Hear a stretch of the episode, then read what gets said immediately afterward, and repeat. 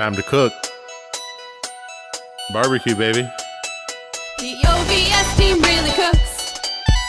O B S? The O B S girls got the hooks. Judges dropping all the nines. Time to get it, baby. Nothing but nines today. And Master Luke spit in the rhymes. O B S? O B S. Hey there, everybody. And welcome to another episode of the Pitmaster Podcast by Old Virginia Smoke. My name is Luke Darnell, Pitmaster of Old Virginia Smoke. And welcome to twenty twenty-two. Uh, we've taken some time off here to uh, recharge the batteries and get some things in place for twenty twenty-two. And we're going to start this year with a new concept. Uh, this isn't going to happen all the time either, because I'm sure people don't want to hear my thoughts on everything all the time. But one of the things that I did before the holiday season was I put out a request for questions that I could answer and let people uh, ask me questions about what's going on. And, and so I'm going to attempt to answer those. I have the list here. Some of these will be short answers, some of them will be funny answers, and some of them will be long answers. But I think that uh, maybe I can provide some perspective on some things that uh, some people wanted. So we'll start first with a funny question from Robert Burnett. When will the next rap single drop? These these projects, musical projects, are a lot of fun. I work with my friend Davin out of West Virginia, Davin Seaman, and he's a uh, fantastic musical genius. He comes out with a lot of great content. He does a lot of work for a lot of companies. And we were playing around one day and came up with the first Old Virginia Smoke song. It was based off of uh, Silk Sonic. And so then we moved forward, and I wanted to come up with a more of a hip-hop beat, because that's the kind of music that we like. So that's the uh, how the the rap song started. Yes, there is a new track coming, and it'll be all about our barbecue sauce, the Rusted Mustang. It's going to be more of a slow jam, and I think you'll enjoy it. We'll see when we get that out. I'm not sure when that'll happen. There's a lot of things moving and a lot of moving parts with getting Davin and getting in the recording studio, but it's a lot of fun. So thanks for that question, Robert. Next up, uh, from Travis Duffy with Last Call Heroes, American Royal champ. When is Old Virginia Smoke going to start doing TikTok videos? Funny you should ask that question, Travis. I have recently set up our TikTok account, and I'm working on content for that as we speak. It's hard for me because I'm not very good at, at stuff like that, but I think it's a valuable tool in getting some messages out about barbecue in general and competition barbecue. And also it can be a lot of fun. So if you want to give us a follow on TikTok, you can find us at Old Virginia Smoke, no spaces, and give us a follow. It's going to be a lot of fun, and there'll be a lot of dancing on there, but there'll also be a lot of cooking content as well. All right. Next question from Henry Jones with Off the Rack. What's up, Henry? Most important aspect to hit on a cook. This is a great question in that I think it's evident to all people who compete that the most important aspect to hit is tenderness. We're all using rubs and sauces, which are all very similar. If you really think about it and think about how flavors have been tried to be, how people try to replicate flavors from different sauces and different rubs and things. So the flavor profiles, which is a term that I absolutely hate, it's just something that you've heard on television a thousand times. My flavor profile is, well, sweet with a little bit of heat. Yeah, we get it. We get your flavor profile. It's what we're all trying to do. So at the end of the day, flavor profile is secondary to me. I think that, you know, because we're all consistent in flavors, so it's getting the tenderness right, getting the tenderness right and making sure that each piece of meat is juicy, has a great mouthfeel, and and it's a pleasing bite of barbecue. That's not to, not to, you know, denigrate taste. Of course, that's important, and you don't want to put things in there that are controversial or that will offend certain people, because you need those points as well. But I think it's important to bring that up, in that the other thing that I think is just just as important as the other two is appearance. You know, those are that's something you can control. A lot of people teach in their classes that, or teach people that are just starting out, that appearance, you know, it it has the smallest uh, um, amount of points that you can get, but they're free points. That's something you can control. If you give yourself enough time, you can put food in the box that looks pretty. It may taste terrible, but it at least looks good. Those are free points. That's something you control. You can turn it in a very neat box. You can make sure that there's not sauce all over the place. That's something that you can control. So tenderness by far is number one. You have to get that right. That's what you have to practice. Whether you practice anything else, making sure your tenderness is right is the number one thing. Next question from Kevin Turner with T-Squared Barbecue out of Lebanon, Illinois. What is the best way to approach potential sponsors? I'm fairly new to the contest world, so I don't have a the winning track record yet. But with the cost lately, every little bit helps, from a bottle of rub to a bag of charcoal. Any sponsorship advice would be appreciated. This is a really tough and involved question. Sponsorship, especially in the competition barbecue world, is a very, very difficult and complicated game. You basically have to show people that you want to work with the value that you can give them before even approaching them about sponsorship. If you if you have products that you love and that you really want to use in competition barbecue, tag them. Do posts about their products. Show them how dedicated you are to their brand and how much you believe in their brand. And when you then approach them, they'll have a basis for, you know, what what you can provide them. Also, it's it sounds great that, you know, oh, I, I got a charcoal sponsor, and then you, but you reached out to somebody and you've never used that charcoal before, and then you start using that charcoal and you're not getting calls and you're not having success.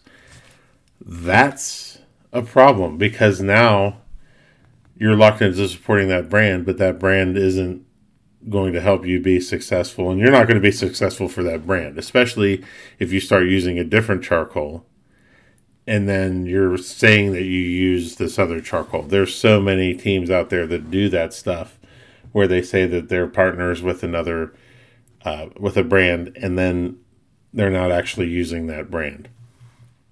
So it is a tough road. And the number one thing, piece of advice that I can give you is find products that you love and that you generally believe in. Try and work to be a, an ambassador for that brand before even approaching the company, and provide and show them the value that you can provide. There's nothing worse than having to contact a sponsor and say, hey, I know we had an agreement, but I'm not using your product anymore. Um, I had the unfortunate situation of having that happen to me one time, and it was a terrible situation. And I felt terrible about it, because I feel like as a team, Old Virginia Smoke tries to be as forthright and as transparent and as good a citizen barbecue as we can be. So doing that really upset me um, and upset our team. Luckily, the sponsor was very gracious about it and understood. However, I vowed from that point on never to put ourselves in that situation again. So with sponsorship, approach it with a lot of caution, but also approach it with a lot of zeal. You know, there are a lot of great brands out there that support barbecue, and I rarely get an opportunity to talk about this. And sponsorship, I think, is a poor term, actually. You... When you enter into these agreements with these companies, you're really becoming a partner of theirs. So we like to list them as our partners. And by helping them, helping us get through the competition season and through doing other things, you know, building our brand and building their brand. We, it really is a partnership. They're helping us get likes and follows. We're helping them get likes and follows. They're getting sales from our product. We're getting product to help us be successful in the competition barbecue world. So partners, I think, are they're key. They're important, but it has to be a mutual relationship, if that makes sense. And I'll give a shout out to our partners at the end of this. Uh, we couldn't do it without them. That's for sure. And we love them and we appreciate them, and we work really hard to make sure that th- that we're providing them value as they are providing us value as well. So thanks for that ke- that question, Kevin. Here's a question from Steve Dotson. Steve Dotson asks, what's the best way to get better if you don't have the ability to cook thirty comps in a year? thirty comps meaning thirty com- competitions. That's a great question, Steve, because I often teach in my classes that the the number one way to get better at competition barbecue is to go cook four weekends in a row, four contests in a row. You really can learn about yourself. You learn about your cook. You learn about your cooker. You learn about your timeline. You learn about those around you and your teammates. All of those things are super important. And the only way to really get an idea of where you stand with all of that is to do it four weeks in a row. And getting that feedback from the judges and figuring out where even the smallest tweaks in your program can really make a change in the scores that you're getting. If you can't cook thirty contests in a year, and I don't think you need to, I would actually, I would recommend that you batch your contests. You know, if you can find contests where you can, you can do two or three in a row, three or four in a row, and do like that, then take a few weeks off and then hit three or four in a row again. That's how you're going to maintain some consistency. Also, the other thing that you can do is that you have to stay in the contest mindset when you're in competition season. And that's that's that can be hard to do because we all get tired of cooking in our driveway and not getting feedback.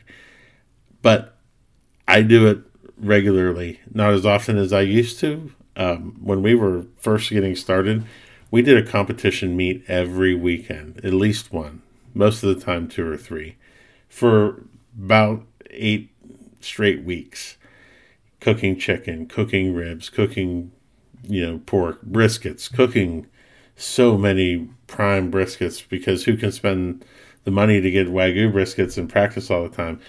I've got news for you. If you can't make that prime brisket sing, then you shouldn't be spending money on a Wagyu yet. You need to practice and practice and practice and practice and get it right so that you know what's going to happen when you cook that meat. You know all of the things that can go wrong.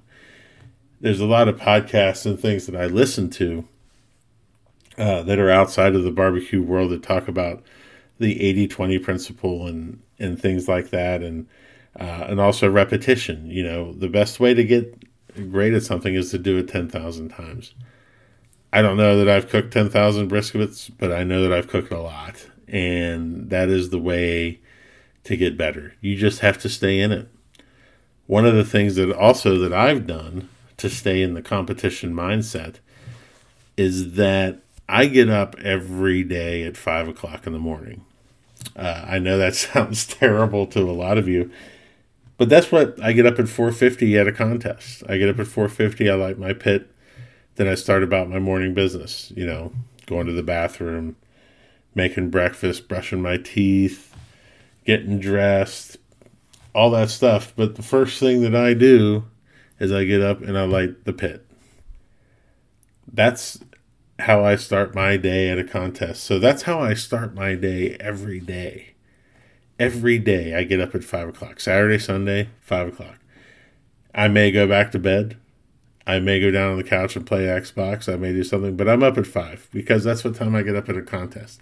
I don't want it to be any different for me when I'm at a contest. if that makes sense. So those are some things that you can do. It's a lot of repetition. It's a lot of practice. Consuming podcasts, uh, consuming content on the Barbecue League, stuff like that that keeps your mind in the competition game. That's the way that you can get better, I think, in my opinion. Alrighty. So we'll switch gears here a little bit, and we'll get into a question from Kathy Trainer. What can be done to get more kids involved in barbecue beyond Kids Q? This is a great question. Uh, one of the best and most rewarding things that you can do is go watch the awards at the American Royal for Kids Q. They bring all the kids on stage, and it is really a big deal. If you've ever seen it, it is, I think, one of the coolest things that happens in barbecue. All the kids go up, they announce the winners, and it's really, I think it ingrains not only a love of barbecue, but a love of cooking. I think where we can do better is not only by having more Kids Qs, but having kids, those of those of you that have kids, I don't have any, so uh, but we've had uh, kids cook with us before, and it's it's fun, and we have them do things that, you know, everything's critical, of course, and you show them how to do it, and it's a lot of fun, and you make them. The number one key to getting kids to be involved with barbecue and cooking is to give them an active role and to let them do things and let them feel important, whether it's taking the box or building the boxes, or it could be, you know, helping to season the meat if you show them the right way. There's a lot of things that that we can do to get kids more involved. I think about some of the teams out there that, that have kids that, that go out and they're involved. It's a lot of fun.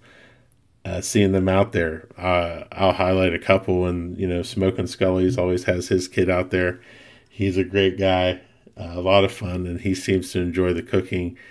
Jerry Stevenson likes to take his daughters uh, out to his contest with Redneck Scientific, and a new friend of mine, uh, a re- recent friend of mine, uh, David Moore. His daughter is she's more into it than he is, and she takes hella good notes, and she's fantastic with with her attention to detail and how she does things. Um, so Grace is amazing, and I can't wait to see what happens with them coming up. They, getting the kids involved at that age, but getting them involved at the pro level, I think is super important. Uh, it gives them a feeling of belonging, it gives them something to strive for, and it's just a lot of fun to have them around. So those of you that have kids, get them out there and get involved. You know, not to wax philosophical anymore about that, but you know, back when we got started ten years ago, we were cooking a contest called Coffee Q, which was a non-sanctioned contest. There was thirteen categories, and one of the categories was a Kids Q. And because Kim and I don't have any kids, we took our neighbor Jacob. And Jacob came, he was in second grade, and he came and he cooked ribs. And he did, I mean, I did the knife and firework, and he did the seasoning, and he picked what, he, I had all the rubs and sauces out, he picked what he wanted to use, and he finished second. And it's still one of my favorite memories of competition barbecue. You know, we, we walked up to the to the stage together, and I picked him up and was throwing him around, and the organizer was like, wow, you're such a proud papa. I was like, he's not mine. It kind of freaked everybody out, but to this day, Jake and I have been bonded by that. Jake now works for me when he's in town. He works on the food truck. We cook together all the time. We make pizza, we make shrimp and grits. We broke out a fryer and fried some chicken, and then we fried Twinkies, and Jake and I, we've become really great friends as he's gotten into the college age, and he's a lot of fun. But that's that's the kind of great stuff that we can really do to get kids not involved in just barbecue. I mean, barbecue and competition barbecue, yeah, that's great. And it's fine, and it's been great for all of us. However, getting them involved in cooking, I think, is just key. The, the cooking is becoming a lost art. You watch these T Vs on television about these ovens, smart ovens now that you put a bunch of stuff in. It's like watching The Fifth Element, where you press a button, you go, chicken, good. It's, I mean, come on. Let's let's teach people how to cook. Let's teach people how to use ingredients. Competition barbecue is great, but, you know, there's so many great stories out there. Gavin with Porky Butts. You know, I was there in Chicago when he did backyard a backyard competition, and he won it as a teenager. And he, we were there, and he cooked everything himself. And that was so much fun to watch and and to have his food. And it was, you know, we we were basically begging Blaine to let him cook Blaine's chicken on day two because it was so good. And Blaine was like, he's using shit in that trailer that we'd never even heard of. So, yeah, that, getting kids involved in cooking, I think, is paramount. It's huge. So, that great question, Kathy. So next up, a question from my friend David Dick. This is a doozy. What is a question that you would like to ask judges? What feat? This question comes from David Dick. What is a question that you would like to ask judges? What feedback is most valuable as a cook from a comment card? Wow, this is a loaded question. Question that I would most like to ask judges. I I don't know what it would be. I don't know if it would be related to judging barbecue. Uh, I'm friends with a lot of judges, and great friends with a lot of judges, vacationed with a lot of judges, had judges to my house many times to come and try our food. So we have asked them these questions. How do I make this a nine is the number one question that I would ask them. If you didn't give it a nine, why? What makes it a nine? What's your definition of a nine is another important thing. I, I think that's the only question that should, I and I don't I understand the comment cards have to be what they are. I would like to see that question on there. If it's not a nine, what would make it a nine? That's what we're all striving for. We want to get nines. And nines aren't perfect. Nine's great. Nine's exceptional. It's not perfect. So how do we get our food from an eight? You know, we struggle with rib tenderness a lot. How do I get those eights to nines? What are you looking for? What specific are you looking for? Don't just say too dry. You know, help me, help us, help you get some better food. It's great to to get feedback from judges and to hear what's going on in the tent and to kind of get a feel of what's what's what's happening. I think it's also important for teams to judge a lot. Um, But I think that feedback of what would make this a nine would be great. One thing that I would like to see change in, in the judging protocols of K C B S is that we currently operate on a twelve, twelve thirty, one, one thirty protocol. And I'd really like to see that extended not to an hour between categories, but forty-five minutes between categories would be fantastic. I think that judges should be required to fill out a comment card for every entry. And I can already hear the moans and groans. We've already heard enough complaining about you have to take a watch a video and take a test, which, sorry guys, that's not a big ask. It's something you can do. But I think getting that comment card from every entry and seeing what judges really think about your food other than just a random seven, eight, or a nine, or a six, or a four, or whatever. I think that that's super important.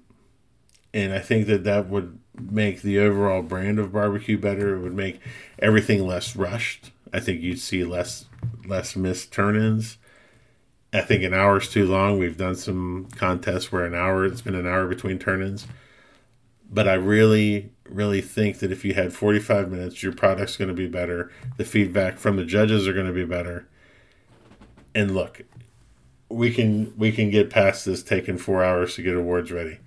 There's systems that can be put in place to make this a little bit better, a little bit faster. So that being said, forty-five minutes between turn-ins, more time for the cooks, more time for the judges. I really just think that that would be helpful for all involved. Great question, David. Thank you. Here's a question from the cookout coach.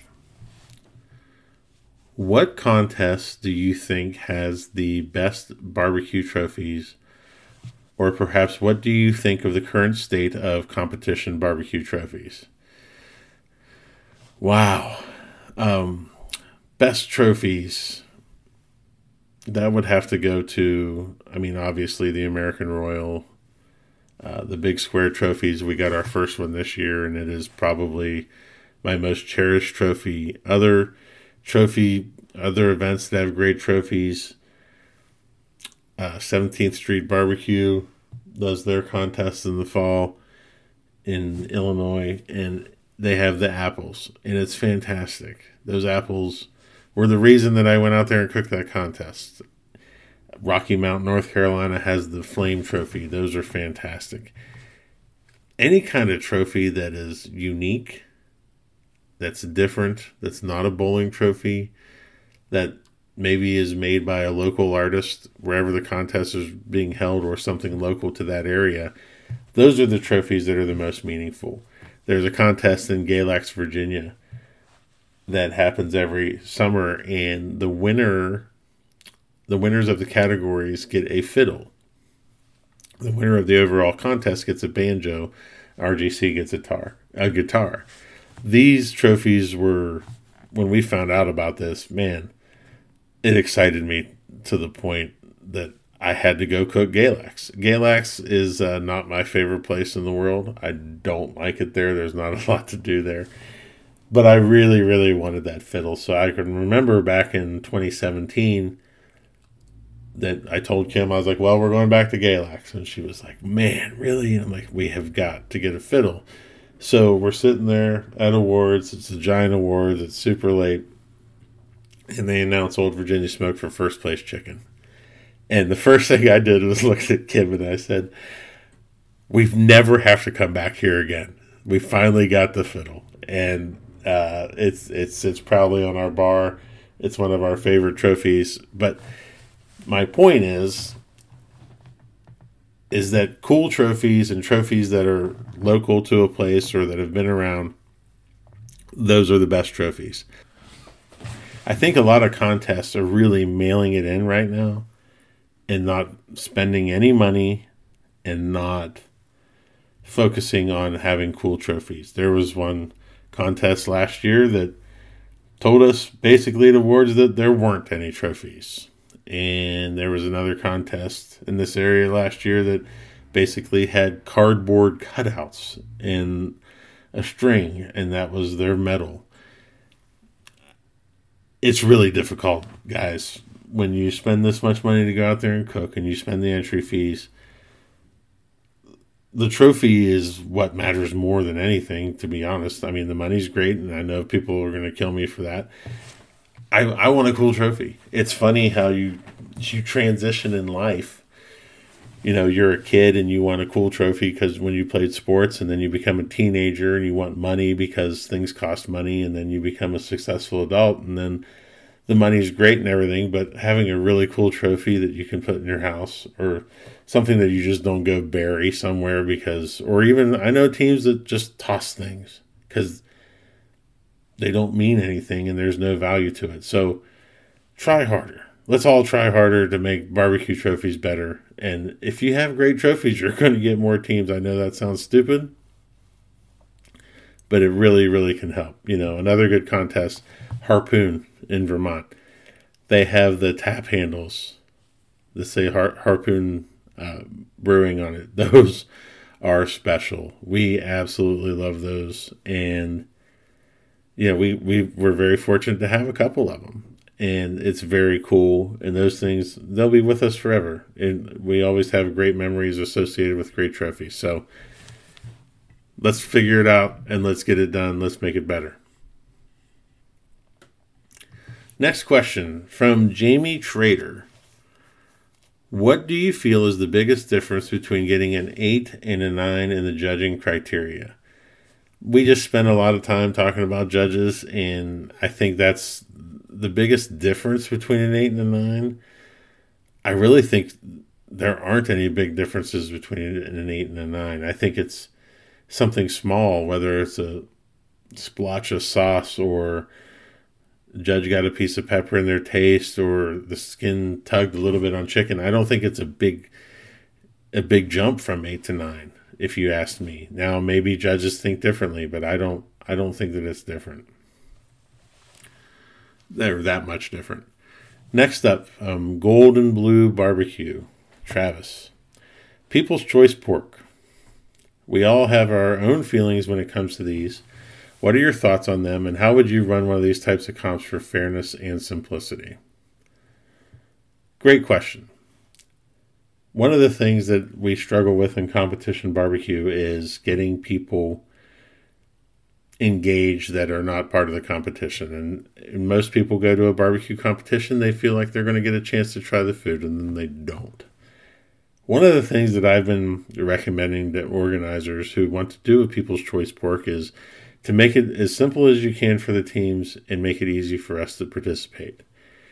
If you're going to require teams to cook two additional pork butts or four additional pork butts and have all of that ready at eleven a.m. on Saturday, that's not going to work. You're not going to get participation because teams are going to be very set in, number one, their timelines. Number two, they're going to be very set in where meat goes on their cooker and space on their cooker. With the cookers that I take to a contest, I can't cook two more pork butts or four more pork butts. I can't do that. Now you're forcing me to bring another cooker, and then you're forcing me to pay attention to that when I should be paying attention to the things that in the competition barbecue world, they matter. You know, getting my chicken off and getting it wrapped and stuff like that, and then having... Most of the time, ninety-nine percent of the time, we're going to say no to that. Now, I think that there's a way that that can be addressed. If you wanted all of my additional pork or all my additional pork and ribs at two o'clock, but you wanted just the stuff that I did not turn in, I would give that to you every contest. I will give it to you at two o'clock. I will make sure it's good. I will make sure it's warm. And then people can try that. And I don't know too many teams that wouldn't do that. And if there's teams out there that aren't really in it for the for the contest and they really want to focus on winning the People's Choice because it helps their local business or because they're local to the contest, then great. That's not going to upset me. If a team decides that they're going to win People's Choice, so they're going to cook six pork butts just for People's Choice. If I don't have to worry about them in the competition because they're doing that, that's fine. That's their prerogative, not mine. But if you just make it easy for me to participate or make it easy for teams to participate in People's Choice, I just ask for my leftovers and I'll give them to you every single time. I think that's the way we can fix People's Choice. Now, I know there's a lot of restrictions around health departments and sampling and things like that. I think we can all work towards figuring all that out, but I think that's the way to do it. Next question from Mark Mastel from Fire at the End of the Day. Uh, Mark and Christine have become really good friends of ours, and I just want to give them a shout out. Uh, Faded Barbecue, they are fantastic cooks. Even better people, and I really, really uh, just want to let them know how much I, I embrace our friendship. Mark, loaded question, buddy. What is your favorite non-barbecue dish to cook? That changes so much. I read a lot of books about cooking, about chefs, and about different cuisines from around the world. And I go through phases of things that I really like to do. I go through an Italian phase where we'll have pasta all the time. I'll go through, you know, a Mexican phase and we'll make tacos. I'll go through, and as I've been overriding recently, I read a lot of French cookbooks, so I'll I'll cook a lot of French dishes. Uh, recently, I've gotten into the paella and using our monolith grill and our paella pan and making paella outside over an open fire. I just get into these these things, and, and that's what I like to do and how I like to cook. And, and I like to make different things. Uh, but if I had to pick a favorite non-barbecue dish to cook, it, it would probably be paella at this point. Uh, making the Spanish rice dish, we always make it with seafood rather than chicken, just because Kim and I are both big seafood lovers. And that would probably be my favorite non-barbecue dish to cook at this time. All right. So I have another question, final question, from Golden Blue Barbecue. Uh, another one from Travis. Drums are all the rage right now, and for good reason. But I've also seen an uptick in smaller model offsets such as Outlaws and Jambo Patios. Do you see drums continue to grow in popularity, or are they just a trend? If a trend, are the offsets making a comeback? I don't think that drums are a trend anymore, because I think the drums are a staple. Drums aren't going anywhere.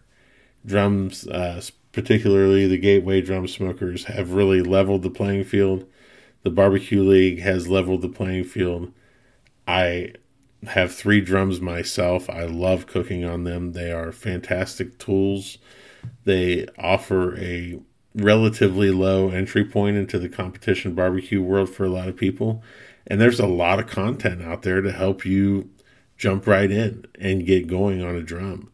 I don't think they're going anywhere. If anything, they're going to continue to stay popular and probably increase in popularity.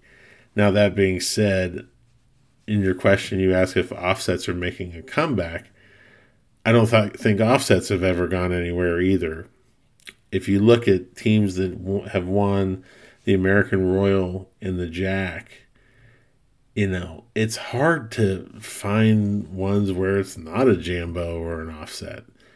And those those flavors and that and the way that the food comes off of those pits, it's just something to it. And being someone that switched from, you know, water cookers and cabinet cookers that went to an offset, it's it's that reason. You know, most of the majors have been won on on offsets and jambos and or jambo drum combination, and and I wanted to put myself in that situation to where I can I can compete for that stuff. And I think that switching to the jambo and switching to a stick burner was one of the best decisions that we ever made in that regard. Now, that being said, I also, everyone knows I cook my chicken on a drum. I don't think that you can replicate that drum flavor anywhere else, especially on such a short cook. Uh, so to answer your question, I don't think either pit is going anywhere. I think you're going to just see more and more of them and less and less of other pits, just because of ease of use, easy entry into the into the competition world. I think that's it. Um, but I just want to thank you guys for your questions. I hope this was fun and entertaining. And as I mentioned uh, earlier when we were talking about partners, I'm going to mention ours. We have a lot of great po- partners. Snake River Farms, Prairie Fresh, Gunter Wilhelm Knives, Barbecue Data, Blues Hog, uh, wow, Blues Hog, charcoal, sauce, rub. We use all of that stuff. Big Papa Smokers. We've been very fortunate to to be a part of their Cooking for Kids program. And all of those partners for us represent great friendships and rep- represent great brands and things that we we use religiously. You know, there are other people who we consider partners who we, you know, don't officially have a relationship with, but we use their products and we support their products because they're amazing. Uh, Yeti, you know, is one of those. They're fantastic. Barbecue Guru, we've been a supporter of theirs forever, and things like that. It's it's those kind of companies that really drive what we do, and they really drive a lot of what competition barbecue is. It's, you know, it's one of those things, again, partners. They're not sponsors, they're partners. There's people that you work with and people that help you get to your goals in competition barbecue. So to all of those partners that I just mentioned, and I, I really think that it's a lot of fun. And thank you for your support of Old Virginia Smoke, and we look forward to working with you in twenty twenty-two. In terms of the podcast, guys, thank you so much for listening. We have a lot of fun stuff uh, ready to go for twenty twenty-two. We're going to be doing a lot of different things, and we look forward to seeing you out there. And if there's any questions that I missed, or God forbid if I missed any partners, I hope I didn't, um, you know, we're going to continue this, this journey. This is the tenth year of Old Virginia Smoke, and we have a lot of fun things planned. So thank you very much for listening. Thank you for listening to Pitmaster, an Old Virginia Smoke podcast. Be sure to subscribe and like the podcast, rate the podcast, and share it out with all your friends. Also be sure to check out the Old Virginia Smoke YouTube channel as well. We will have another episode for you next week. For companies interested in advertising, please contact Old Virginia Smoke directly via w w w dot old virginia smoke dot com. Pitmaster, an Old Virginia Smoke podcast, is edited by Chris Sedenka. Pitmaster, an Old Virginia Smoke podcast, is a property of Old Virginia Smoke, L L C.